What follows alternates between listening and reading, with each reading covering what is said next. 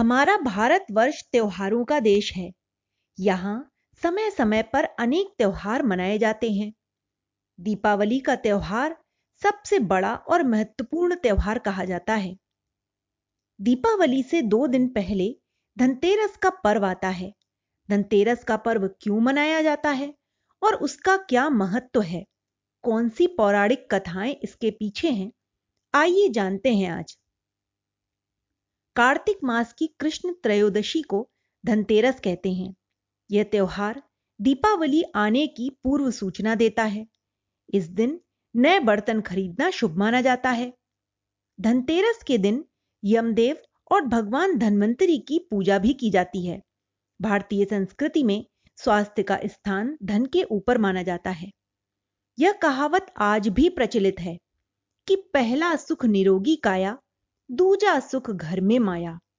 इसलिए दीपावली में सबसे पहले धनतेरस को महत्व दिया जाता है, जो भारतीय संस्कृति के परिपेक्ष में बिल्कुल अनुकूल भी है। शास्त्रों में वर्णित कथाओं के अनुसार समुद्र मंथन के दौरान कार्तिक कृष्ण त्रयोदशी के दिन भगवान धन्वंतरी अपने हाथ में अमृत कलश लेकर प्रकट हुए। मान्यता है कि भगवान धन्वंतरी विष्णु के अंशावतार ही हैं। संसार में चिकित्सा विज्ञान के विस्तार और प्रसार के लिए ही भगवान विष्णु ने धन्वंतरी का अवतार लिया था। भगवान धन्वंतरी के प्रकट होने के उपलक्ष्य में ही धनतेरस का त्यौहार मनाया जाता है। धनतेरस के दिन हमें अपनी सामर्थ्य के अनुसार किसी भी रूप में चांदी अथवा अन्य धातु खरीदना चाहिए। यह अत्यंत ही शुभ माना गया है।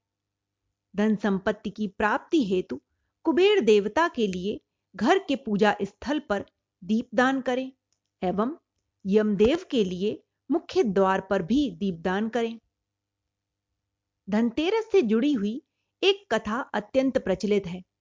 कथा के अनुसार देवताओं को राजा बलि के भय से मुक्ति दिलाने के लिए भगवान विष्णु ने वामन अवतार लिया और राजा बलि के यज्ञ स्थल पर पहुँच गए।